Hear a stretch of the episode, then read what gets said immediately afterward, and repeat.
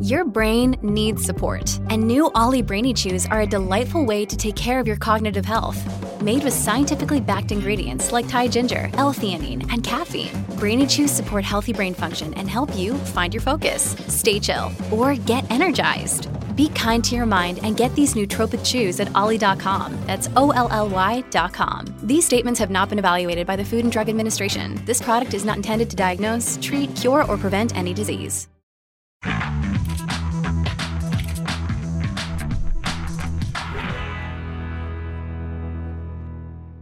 Hey guys, welcome back to the show and thank you so much for tuning in. If it's your first time here, hi, my name is Lauren. Let's just jump right into things. So, first off, does racism kill? And I mean literally kill, or at the very least, have very negative health consequences for black people in America? The answer, at least according to one researcher, is yes. Yes, it does. Then we're going to be talking about how the UK apparently is getting more transphobic as time goes on, specifically in regard to how it reports on trans issues in the media.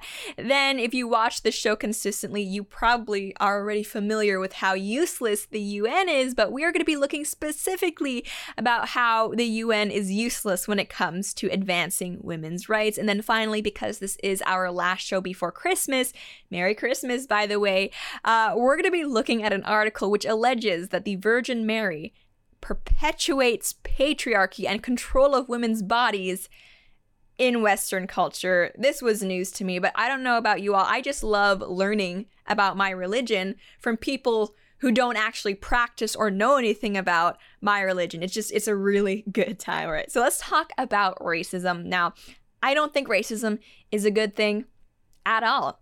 I am not a racist. I am an individualist. And as someone who is half white and half Chinese, I would hate to think that someone would assume to know anything about me or would judge me based solely on my racial background. That's there's so much more to me. I would much rather be judged on my character, my merit, my skills, my personal history and, and all that stuff. So that is the same approach that I try to take toward other people.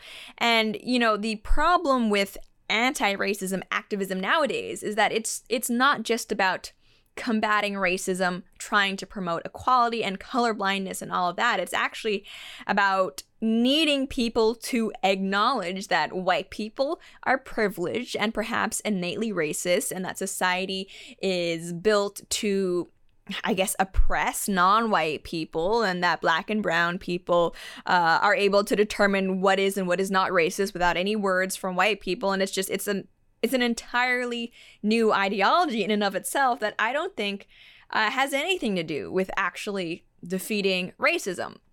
But uh, you know, we we've been seeing this type of thing for a while in the social sciences, the humanities, and the like. But it's actually reached a point now where it's starting to ste- seep into STEM.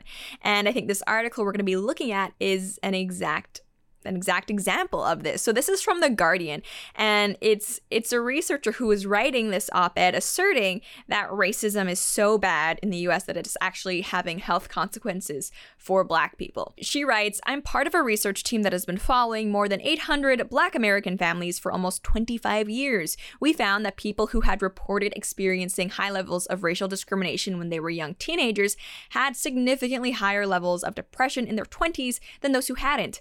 This elevated elevated depression in turn showed up in their blood samples, which revealed accelerated aging on a cellular level. Says our research is not the first to show Black Americans live sicker lives and die younger than other racial or ethnic groups. The experience of constant and accumulating stress due to racism throughout an individual's lifetime can wear and tear down the body, literally getting under the skin to affect health. This idea that racism is so prevalent and so serious that it actually wears down on Black people's mental and physical states.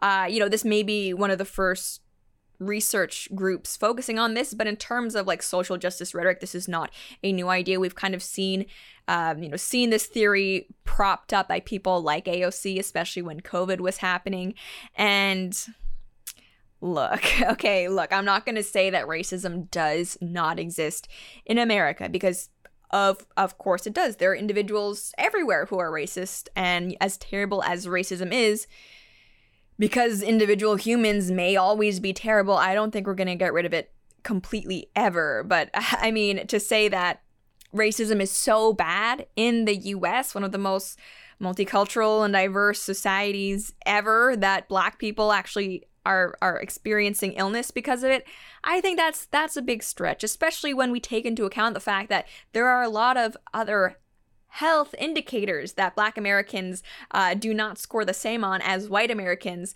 that could affect their overall health levels that have nothing to do with racism. And I'm talking about things like poverty levels, which of course affects what you eat, uh, and as uh, your likelihood of exercising as well, obesity levels, things like that. Um, but Anyway, let's let's go into this a little bit more before I start complaining too much. It says these findings highlight how stress from racism, particularly experienced early in life, can affect the mental and physical health disparities seen among black Americans as news stories of black American women, men, and children being killed due to racial injustice persist. Our research on the effects of racism continue to have significant implications. They say we utilized a technique that examines how old a person is at a cellular level compared with their chronological age. We found that some young people were older at a cellular level than would have been expected based on their chronological age. Racial discrimination accounted for much of this variation, suggesting that such experiences were accelerating the aging process. So, part of me really wanted to read the whole study uh, so I could just pick it apart. But the thing is, you have to pay for it, and like just morally, I do not want to fund these people. Uh, but I did end up finding the abstract, which I think for our purposes is detailed enough. So that's what we're going to be looking at. So this is an interesting study because it combines not just medical data, but also, I would say, social science research. And if you're familiar with my background, you may know that when I was in college, I was actually a TA for a political science, like quantitative political methodology class. And essentially, what that means is that we were looking at how to make social science experiments as objective and quantifiable as possible which is not always an easy task and it's it's something that I can you know see there were problems with when it came to this study because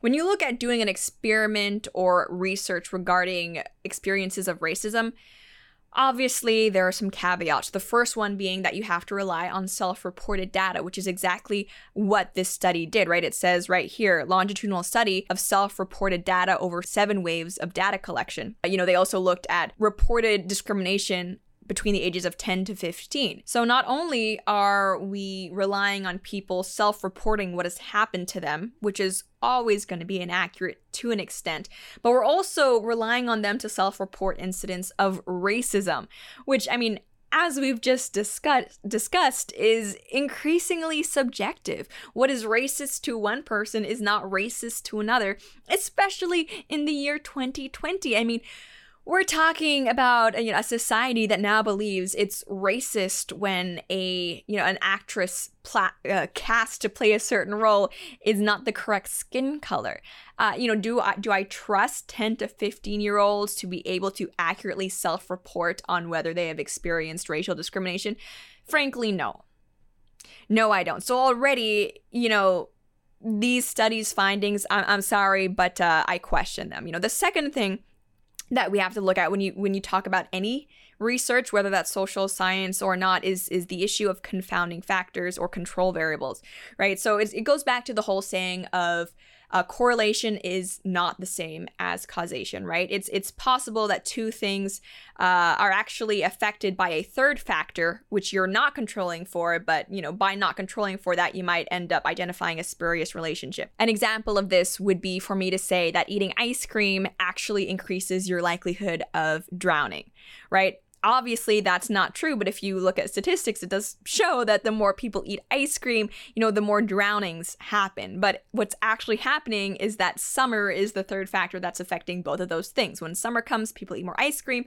People also drown more because they're swimming more. But you know without acknowledging that third factor you're going to end up with a with a spurious relationship between the ice cream and the drowning. So the way that you kind of account for that is by considering as many other factors that might affect your relationship in your equation as possible. So, it, when it comes to something like trying to determine the uh, effect of racial discrimination on health, for example, in addition to, I guess, trying to quantify racial discrimination somehow, I would also look at family structure, uh, geographical location, where exactly exactly you live, um, other health habits, uh, family history of mental illness, all of these other things that might affect, you know, your your actual age that don't relate to you or your cellular age that don't relate to you being discriminated against if that makes sense. And uh, from looking at this study, it doesn't really look like they made an effort to do that. It says that they controlled for gender, alcohol consumption, and cigarette use. Those are nowhere near enough control variables, if you ask me. You don't even account for things like, uh, I guess, health habits regarding diet and exercise. And so, uh, pretty much, all this study tells us is that people who reported I guess, being victimized at a young age are also more likely to experience depression at an older age, which does affect their physical health. Like that that in and of itself i'm sorry is meaningless and i'm not i'm not saying that maybe there isn't some sort of link there but what i'm saying is that research like this is nowhere near rigorous enough to back up the crazy, crazy statements that these researchers are making. Uh, and it's and it's too bad because I feel like you know in times past it may have been the media's job to actually you know look into these findings and maybe poke holes or at least point to potential problems. But nowadays, because stuff like this fits the narrative that is being pushed, that you know you're right, Western society is racist you know, instead of trying to challenge uh, these findings or at least scrutinize them, we just have art or publishers like The Guardian giving a platform for these pseudoscientists to spout whatever they want pretty much unchallenged, which is way, way too bad. And actually, you know, kind of going against what this research says, I would say that it's not uh, not racism that is being deadly toward Black Americans. It's actually the attempt of being too anti-racist. Uh, so this is actually not in the U.S., but I think a similar a similar principle applies in the UK, London specifically. There is a huge knife crime problem, right? A lot of stabbings happening in London. Unfortunately, uh, one of the one of the things that has been introduced in order to try and combat the knife crime problem is sort of like what they had in New York, a stop and search, where, you know, if, if a police officer has reason to suspect you might have a weapon or be doing something illegal, he can stop you and search you. Uh, in in the UK and in New York, I do believe that there's been some success with these programs and at least confiscating weapons. But According once again to The Guardian, you have a problem because these policies might be racist. So listen to this. It says young black males in London were 19 times more likely to be stopped and searched than the general population, a study of official data shows. The tactic dogged by claims of racial profiling was concentrated in deprived areas, and the success rate for searches turning up something potentially unlawful had fallen from two years ago, the research by University College London's Institute for Global City Policing found. Victor Olisa, a former lead for the Met on Stop and Search, said the study, which revealed profiling, was shredding confidence in Britain's biggest force. And, you know, as as far as the police is claimed, they assert that it's not based on race. It's actually something they, they do where they target specific areas that are high, higher crime and they spend more resources monitoring those areas, which just happen to be uh, disproportionately black and so that's why more black people are stopped but this it all goes it all goes back to the the same mentality where something is innately racist if it means that different outcomes are exhibited by different groups right? It doesn't matter if if there's actually any racist intent behind it. As long as it, it, it equates with some sort of difference then boom you have racism. And you know when it when it comes to criticisms of things like stop and frisk or stop and search as it seems to be called in the UK you know the intent might be I guess to reduce racism against black people. Maybe they'll feel better then and live longer, but it's like these communities have crime problems. People are being stabbed. Maybe we focus less on being racist and more on objectively helping them by getting knives and criminals off the street, right? It's like with the with the research about cellular age, racism isn't good, sure, but maybe if we talk about things like why black poverty is so high, which is disproportionately because of single mothers. Maybe if we talk about things like why the black population is disproportionately obese and things like behaviors like drinking and and smoking and maybe we could actually make some genuine progress equalizing health outcomes, but no, they would rather just blame everything on racism. So there you have it. Uh, okay, let's continue though. Is the UK getting more transphobic? A lot of you would probably say, no, of course not. Like every year, there's progress made in how people's attitudes are toward LGBT people, but according to Pink News, quote, the UK media coverage of trans lives has become more troubling in the past decade. What does that mean? Well, that's coming up, but before we get to it, I want to say a thank you to our sponsor, Bloomsy Box. So, in the spirit of holiday sharing, here's something a lot of people don't know about me. I actually put a lot of effort into finding the right holiday gift for special people. It's something that I really care about. I want to give the perfect gift to the people I love. And if you're like me, you should consider flowers from Bloomsy Box for the holidays. You know about Bloomsy Box, right? You should. They are spectacular. Your loved ones will light up when their flowers arrive, and they'll probably end up posting pics and brag to all of their friends. It's just such a special feeling to receive some of these flowers. And you can also send Bloomsy Box flowers to loved ones each month with a Bloomsy Box subscription. So Bloomsy Box are simply better blooms. Seeing the look on someone's face when your Bloomsy Box flowers arrive is kind of magical. Bloomsy Box flowers are as spectacular as the story behind them. They are sustainably grown on family farms around the world. And what is really cool is when you place your order, your flowers are hand picked and arranged at the farm just for you. So it's kind of like sending a personal, one of a kind flower gift to someone.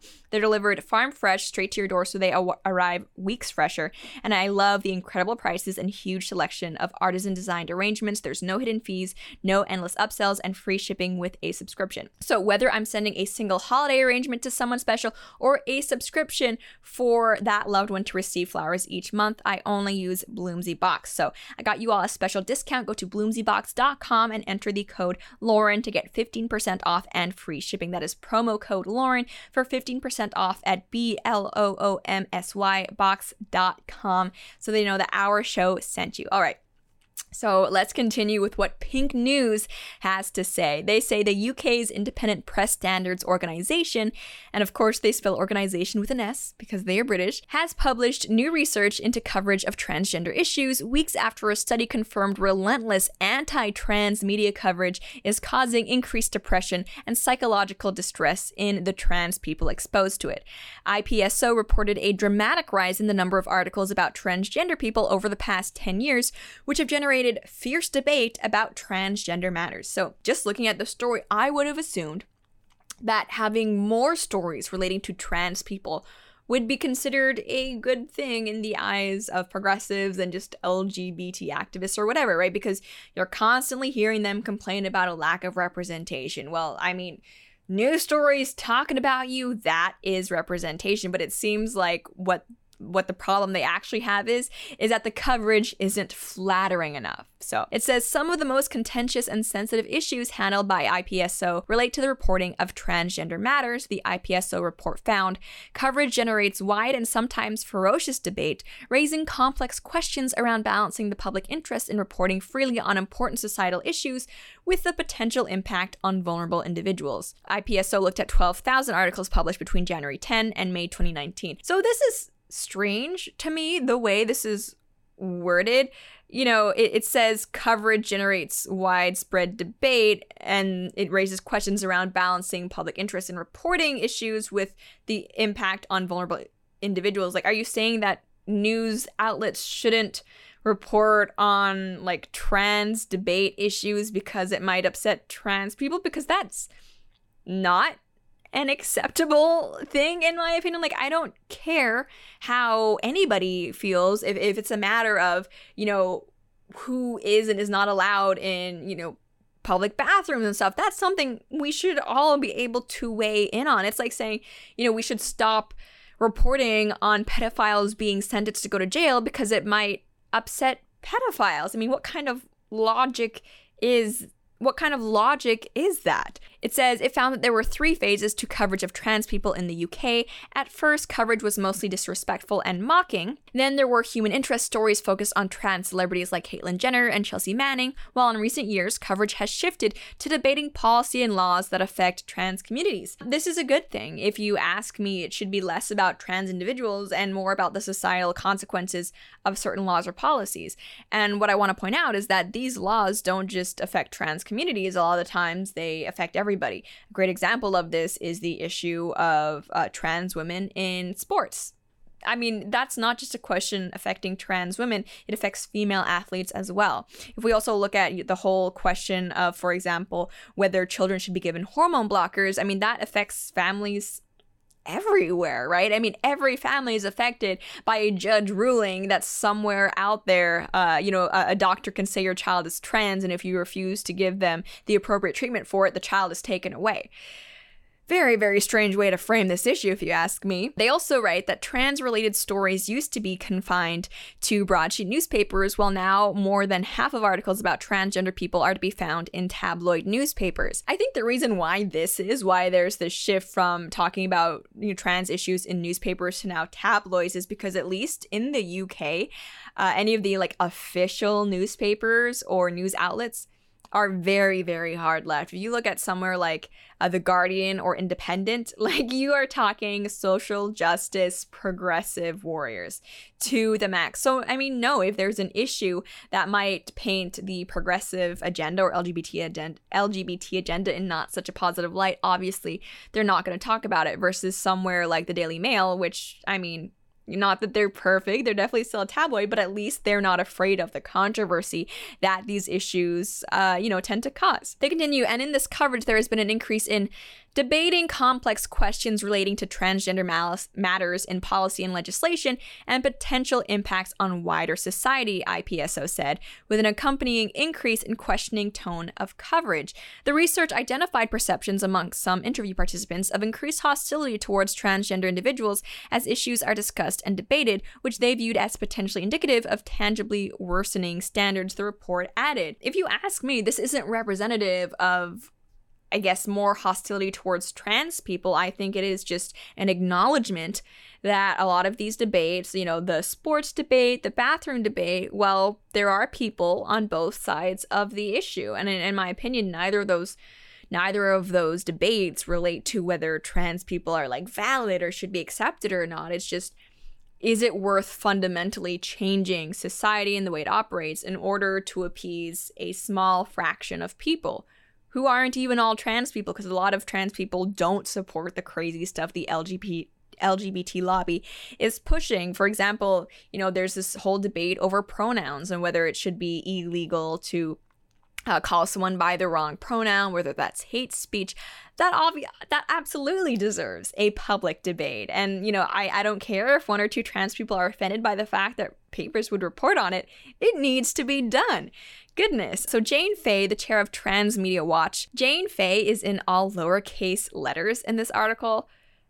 Because it's 2020, I don't know if that's just a typo or if it's like her name is stylized that way to be trendy. I don't know. But it says Jane Fae, the chair of Trans Media Watch, told Pink News that the IPSO report had failed to offer any meaningful analysis, though. So, still not woke enough, IPSO. I'm sorry. What IPSO has failed to do is analyze the overall coverage. The picture that such an analysis would reveal, backed up by our own work, is that in the past decade, coverage has shifted to more respectful language but a more troubling position where the media consider transness to be political. Okay, I'm sorry, but in a lot of these stories it absolutely is a political a, a, political choice that you know these these activists are making very rarely now is a story centered on should this person be able to call themselves whatever they want and dress however they like and if they're an adult undergo whatever procedures they wish no no one's really questioning that. Wh- wh- where it starts to become political is when you have these activists saying all right it should be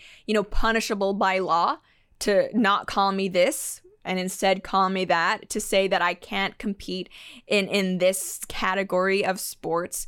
And or, or to I've also seen people in the UK be let go for not having you know the right opinion regarding trans people. So like yes all of those things are political not to mention there's also the debate in the UK of uh, like what prison people who say they're trans should go to so I mean yes, all of these things are political. They have implications not just for trans people, but for everyone. And I'm sorry that these activists aren't satisfied with how the media have been reporting on it. But I mean, I, I, I don't see any other way around it. You can't just bury the issue because you're afraid people might be upset over it. Like, that's exactly why it needs to be reported about. Also says in this scenario, the media consider transphobia to be almost wholly imagined. In other words, the mainstream media are now treating trans people as an issue and trans people as a problem. Whether the IPSO reports failure to address this as evidence of IPSO bias or lack of diligence, I cannot comment. Okay, trans people are not an issue. Uh, they're not a problem. The issue, the problem, uh, is these are these loudmouth activists who are frankly trying to change the way society operates again to satisfy a very small number of people. And the UK is one of the countries that I think has made the most efforts to accommodate trans people. And I mean, you recently had a ruling where a judge said that people who were, I think, under 16 could not take hormone blockers or could not consent to hormone blockers in the UK, which was a step in the, in the right direction. But overall, I mean, the UK is a pretty dang progressive, pretty dang left wing place. So, uh, and their media is, is the same way. So to say that even even in the UK, activists aren't happy with how things are going. I think it's goes to show these people will never be pleased. All right. Now let's talk about the UN. It's no secret that I'm not a fan of the UN, and it's not necessarily that every little thing the UN does is terrible. The UN has done good things in the past, but it's just that anything good the UN does is not exclusive to the UN. You have a countless number of other NGOs and humanitarian groups who do the same, but without all the baggage the UN carries, right? The UN at its core is a bloated, corrupt bureaucracy uh, trying to impose globalist values on populations that do not elect them and to whom they're not accountable. So, no. It's not a good idea, in my opinion. Uh, and, you know, lately, because I follow them on social media, I've been seeing a lot of I'm going to say propaganda from the UN Women's Group specifically. And so if we look at what role a, a body like the UN has to play in specifically women's rights, you would you would think it would be something to do with maybe eliminating female genital mutilation, um, trying to increase access to education for girls the world over, combating sex and human trafficking, um, trying to end child marriages, things like that. And I'm not going to say that UN Women doesn't touch those issues at all because they do, but what's strange to me is that UN women seem to spend a disproportionate amount of time focusing on third wave feminist issues, right? So instead of making our big push to be uh, getting girls equal access to education as boys, let's let's talk about the pay gap. You know, it, it's that type of thing, and I think it's it just goes to show how big of a waste of resources most parts of the UN are. I mean, we have work being done by UN women that everyday feminist does for much less. Uh, so we have this one article I wanted to go through. It's 10 ways you can help end violence against women even during a pandemic. You might be thinking, Lauren, how can you take issue with UN women trying to end violence against women? What are you pro women violence? It's like, no. Okay, ending violence against women is a good thing, and if the UN were actually talking about ending things like honor killing or honor killings or like martial law or marital rape and things like that, I would be all for it. But the way that the UN women group thinks we're going to end violence against women is essentially by becoming intersectional feminists. And by that I mean it's all useless stuff, or mostly. So the first thing they recommend we do in order to end violence against women is to listen and believe survivors. Okay, I'm not kidding. This is like straight out of the Me Too movement. It says when a woman shares her story of violence, she takes the first step to breaking the cycle of abuse. It's on all of us to give her the safe space she needs to speak up and be heard. How about eh, instead of just spouting off these meaningless Western platitudes, you actually name the biggest human rights abuses against women. Like, I, I don't know, uh, the way women are treated in Saudi Arabia. Oh, yeah, you can't, really, because Saudi Arabia is now on the UN Human Rights Council. Huh.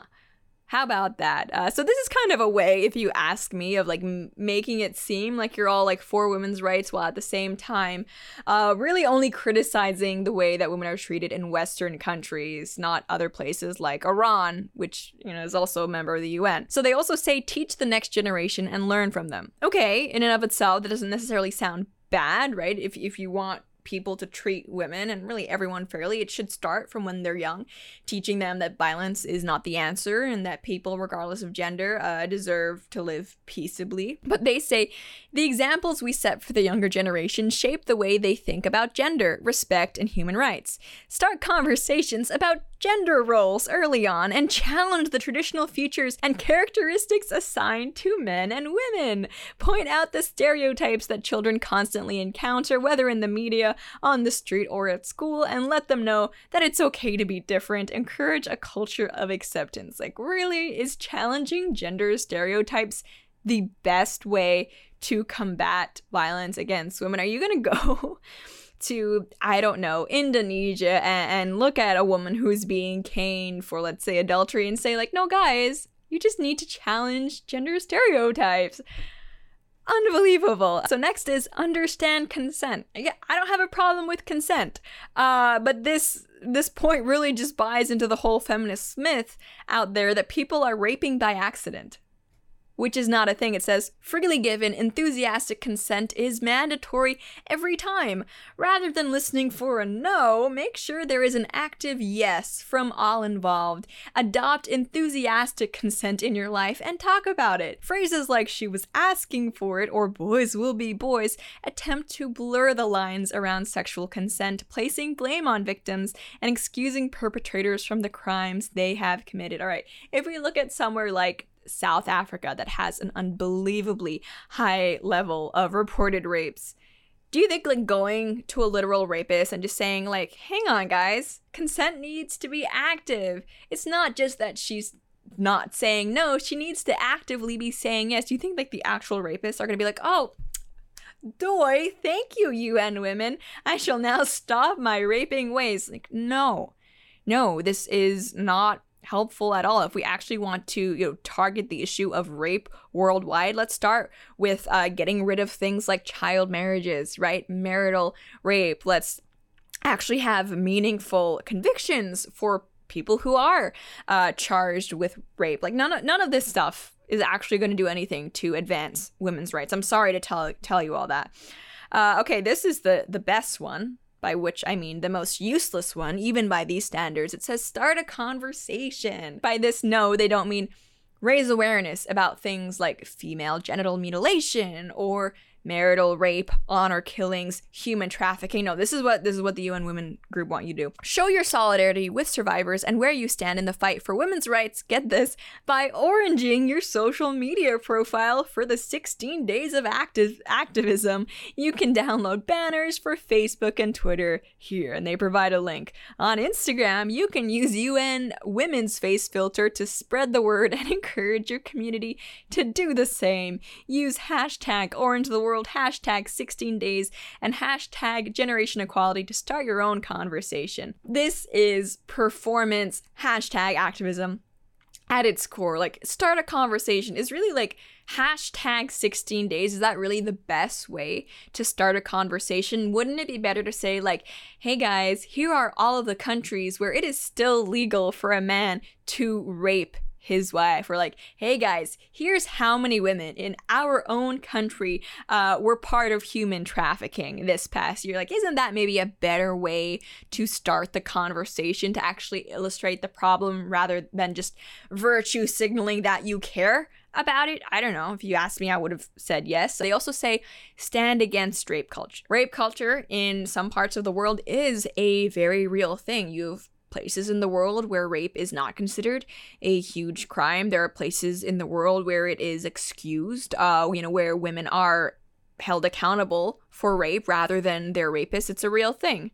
And, you know, as a global organization, I would hope that the UN understands that, you know, rape culture, it's not just making sexist joke at the water coolers, it actually means something but this this article that goes to show that no they, they don't understand that actually. So here's how they say to stand against rape culture. It says every day we have the opportunity to examine our behaviors and beliefs for biases that permit rape culture to continue. Think about how you define masculinity and femininity and how your own biases and stereotypes influence you. This is not helpful okay? Like i get that whoever wrote this is probably located in like a new york office uh, where this qualifies as an actual conversation against rape culture, but the UN is a global organization. Okay, rape culture still means something substantial in some parts of the world. So let's let's stop trying to pass off these third wave feminist platitudes as any meaningful advice to further women's equality globally because it's not the same. I'm sorry, it's just it's not the same. Uh, we have more more of these terrible terrible points to go through but before we do i want to tell you all about headspace. Life can be stressful even under normal circumstances. Uh, never mind the craziness that 2020 has brought. So for the times that you need stress relief that goes beyond quick fixes headspace is here for you.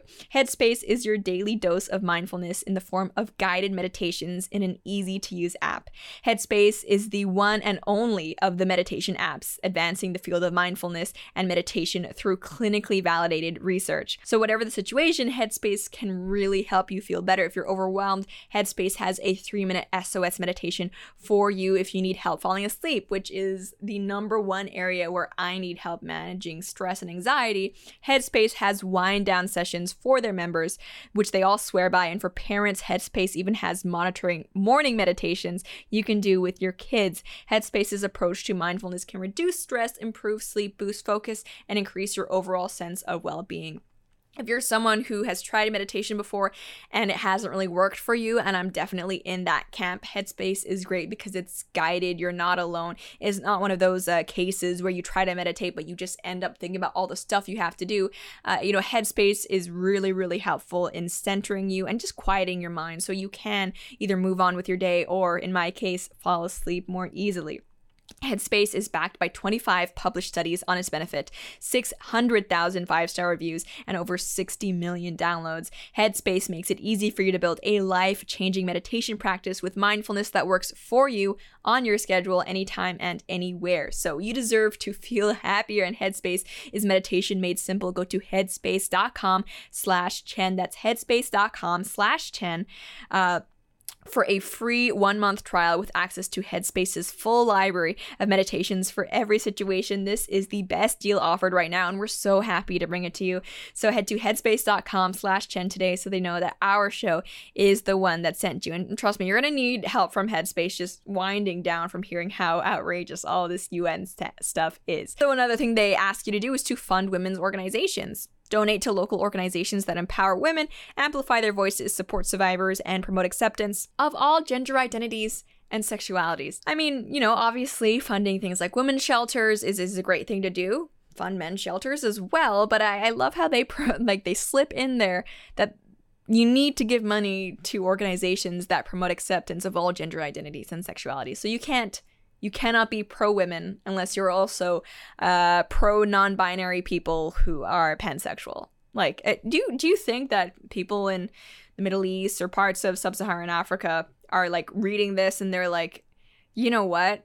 I have gone from someone who thinks it's okay to beat women to an intersectional feminist because of UN Women and, and this article unbelievable. Last one that I want to go over is hold each other accountable, which, I mean, like so many of these, in and of itself may not be bad advice, but this is their take on it. It says violence can take many forms, including sexual harassment in the workplace and in public spaces. Take a stand by calling it out when you see it catcalling, inappropriate sexual comments, and sexist, sexist jokes are never okay. Create a safer environment for everyone by challenging your peers to reflect on their own behavior. All right, keep in mind, this is an article that's supposed to help us stand up to violence against women, and it pretty much ends by saying, sexist jokes aren't okay. Like, those, like, what? No, you are completely conflating humor with actual violence. How how did we get here as as like activists as people who care about women's safety? No, all right. Next, let's look at this article that talks about the concept of equal pay. And you know what? From a global perspective, uh, the issue of equal pay isn't as ridiculous as it is in countries like the US, Canada, and the UK.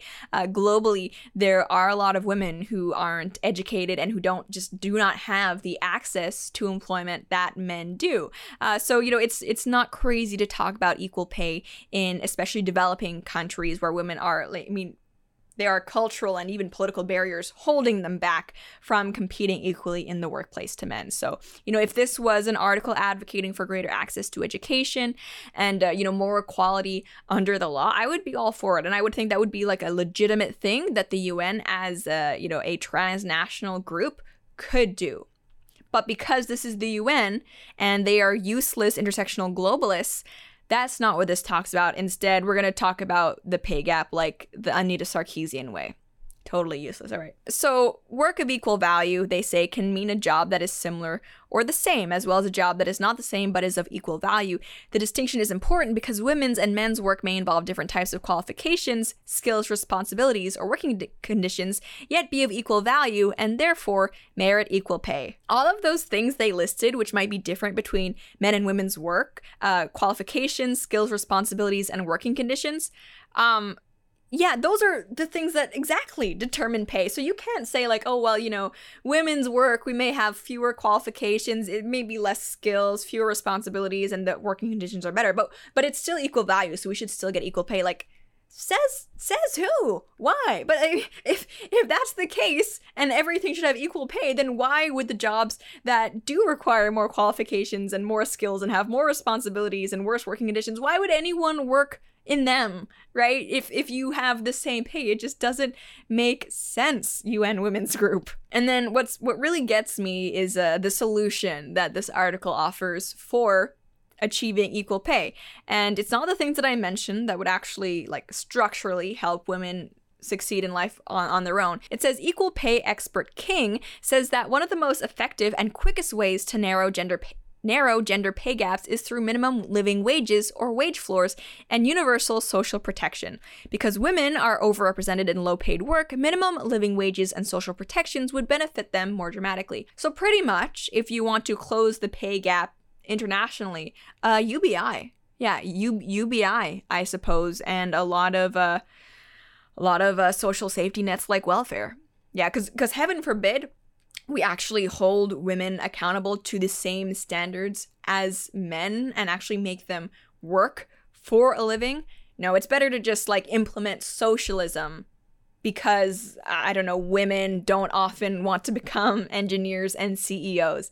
Are you serious? It also says King states that widespread adoption of proactive pay equity laws, which require employers to regularly examine compensation practices, assess gender pay gaps, and take action to eliminate them, would help also bridge the gap. Transparency within companies and criteria and decisions regarding pay can also help prevent gender bias. One of the things we've talked about on this show before is how, on average, women do negotiate less uh, when it comes to their pay than men do, and they also work fewer hours, which is is quite a big determining factor of why, even at the same level and with the same qualifications, women and men might not be paid the same because they're not working the same hours and they're also uh, just not asking for the same pay. So, again, instead of forcing women to, hey, you know what, work more, or, you know, not even have to work more, but just accept that if you don't work as much as someone else, you're not going to earn as much as them, or say, hey, you know what, women, I know that it's uncomfortable, especially since we tend to have higher levels of agreeableness, but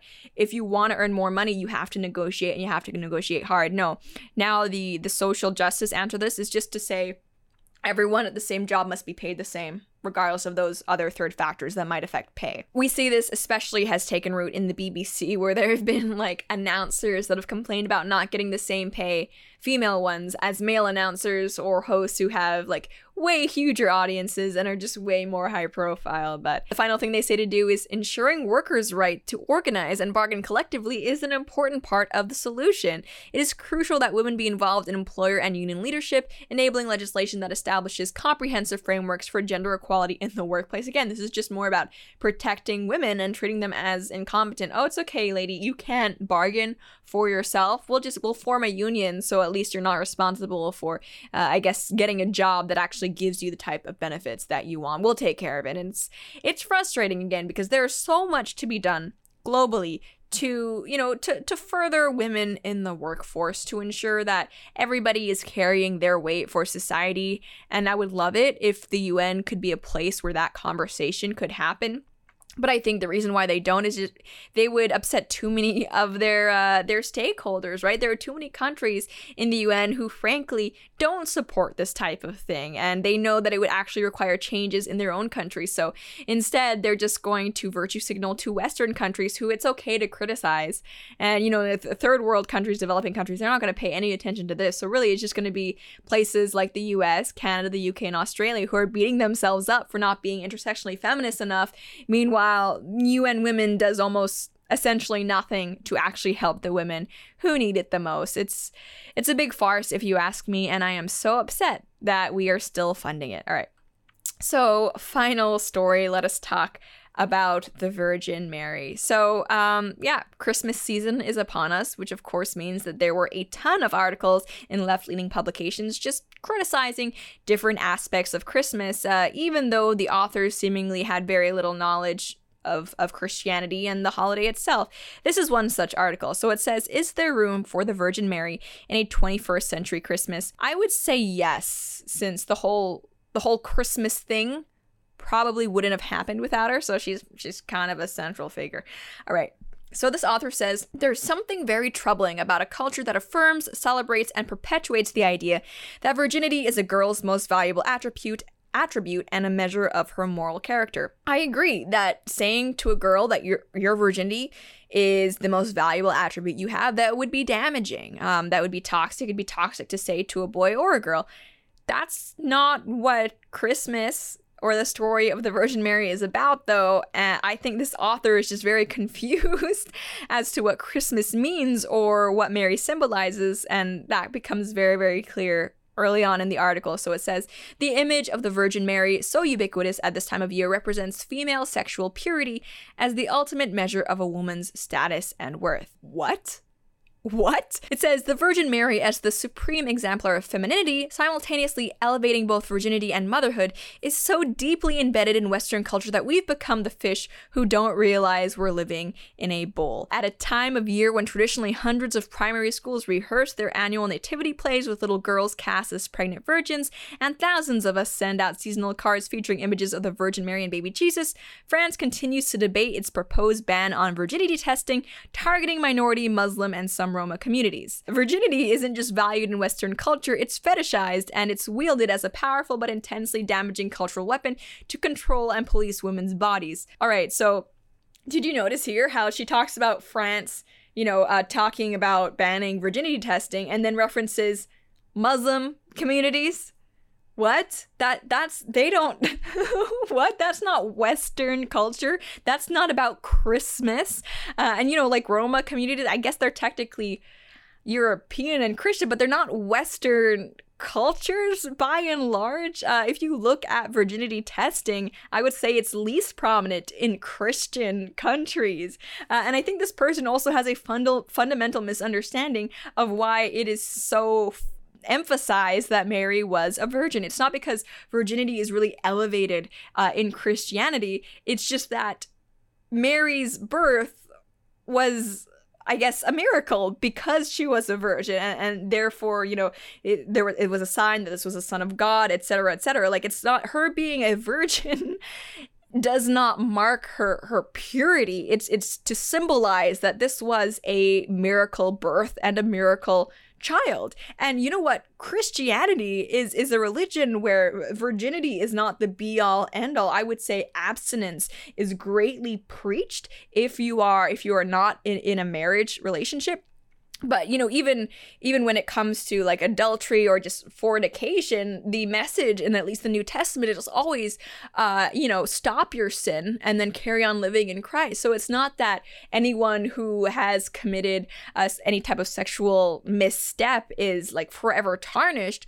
It's, it's just that they should be redirected uh to to live by christ's teachings which is not the same as saying if you're a virgin or sorry if you're not a virgin then you're no good. And actually mary herself after she gave birth to Jesus, she did get married and she had other children. So it's not like she lived her entire life as a virgin, but she was no less an important figure in Christ's mother after she, you know, had children with Joseph than she was before. So it's just it's a very it's a very misinformed take to look at the Virgin Mary and say, "Oh yeah, these Christians are just idolizing virginity." Like that's not it. It's it's special because you can't usually get pregnant if you're a virgin. That's why they mention her virginity. It's weird that I need to explain this. Like how how does someone get to an age where they're actually like a writer and not under not understand the Christmas story? Very strange. And then she complains that the practice of virginity testing is a relatively rare but utterly horrifying invasion of a girl or a woman's body. I I don't disagree with that, especially since virginity testing is not scientifically accurate. But again, like it's not Christian nations uh, who who talk about the Virgin Mary that are on, on mass doing this virginity testing. And just again, in, in Christianity, sex people say that sex is frowned upon in Christianity, but it is totally not. It's just reserved for marriage. And it's actually, you know, a very special and important part of a Christian marriage. Uh, so this whole conflation of sex being evil in the eyes of Christianity, no, that's not accurate. She writes We've seen so many times in rape trials and judgments about women that the two separate issues of sexual experience and perceived virtue are presented as inextricably linked. A virgin defiled is a moral travesty, but an abused sex worker was asking for it. Okay, so I've not really heard this argument from anybody that, oh, that it's okay to rape a sex worker. It's definitely not. It's not okay to rape anybody. But I think the reason why someone's profession as a sex worker might come up in a trial like this is when it's a question of was the sex consensual or not. Um, and if you're someone who doesn't understand why that might be relevant to a rape case, then you're probably in the Me Too Believe All Women camp, and probably not not useful for me to talk to you about this but it also says virgin mary imagery reifies and celebrates this dubious connection between sexual status something that's private and no one else's business with being a person worthy of compassion and respect. Virginity takes on more than just the description of a person who's yet to have sex and becomes an indicator of a woman's moral integrity. Okay again it's not it's not just that like Mary was an amazing person because of her virginity, is that her virginity made this a miracle birth because to be pregnant while being a virgin, I know progressives aren't aren't into biology nowadays, but yeah, that, that that's a pretty big deal. That's why it's talked about a lot. Okay, that's why it's kind of a it's a big part of the Christmas story. She says you might be thinking, what's the big deal? Well, the big deal is that the Virgin Mary is one of, if not the most influential female cultural icons. Interesting then, how this author still displays so little knowledge of her. What the Virgin Mary represents culturally matters for how we think about women and how we behave towards them. Religious iconography tells us what ideal femininity should look like and becomes a cultural reference point for what all women should strive to be. I'm pretty sure that no one holding up the Virgin Mary expects women the world over to conceive while being virgins. Like that's that's not a standard of femininity that I have that I have heard. No, uh, I think even even diehard Christians accept that virgin, pregnant, probably not going to happen for people aside from Mary. She finishes with saying the cultural obsession with female virginity is more about a desire to take ownership of girls' and women's bodies to control their sexual behavior. And this is the crux of the argument. Anytime I see people uh, complaining about like something to do with Mary, it's like, all right, clearly you want to be able to do whatever you want sexually, sleep with whoever you want. And you know what? You can do that in the West. Uh, no one's going to stone you, no one's going to throw you off a building or anything like that.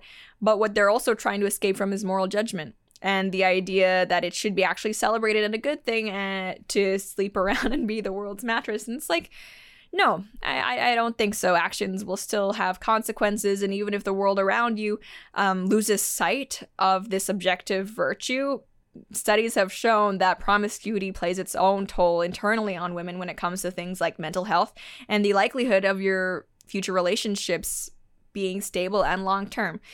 So, I mean, Merry Christmas. This was a, a different conversation surrounding Christmas than you may have been expecting to have, but you know, unexpected news is, is always what I strive for on this show. That's pretty much it for now. And if you celebrate Christmas, I hope you have a happy one, but we'll see you next time. Bye.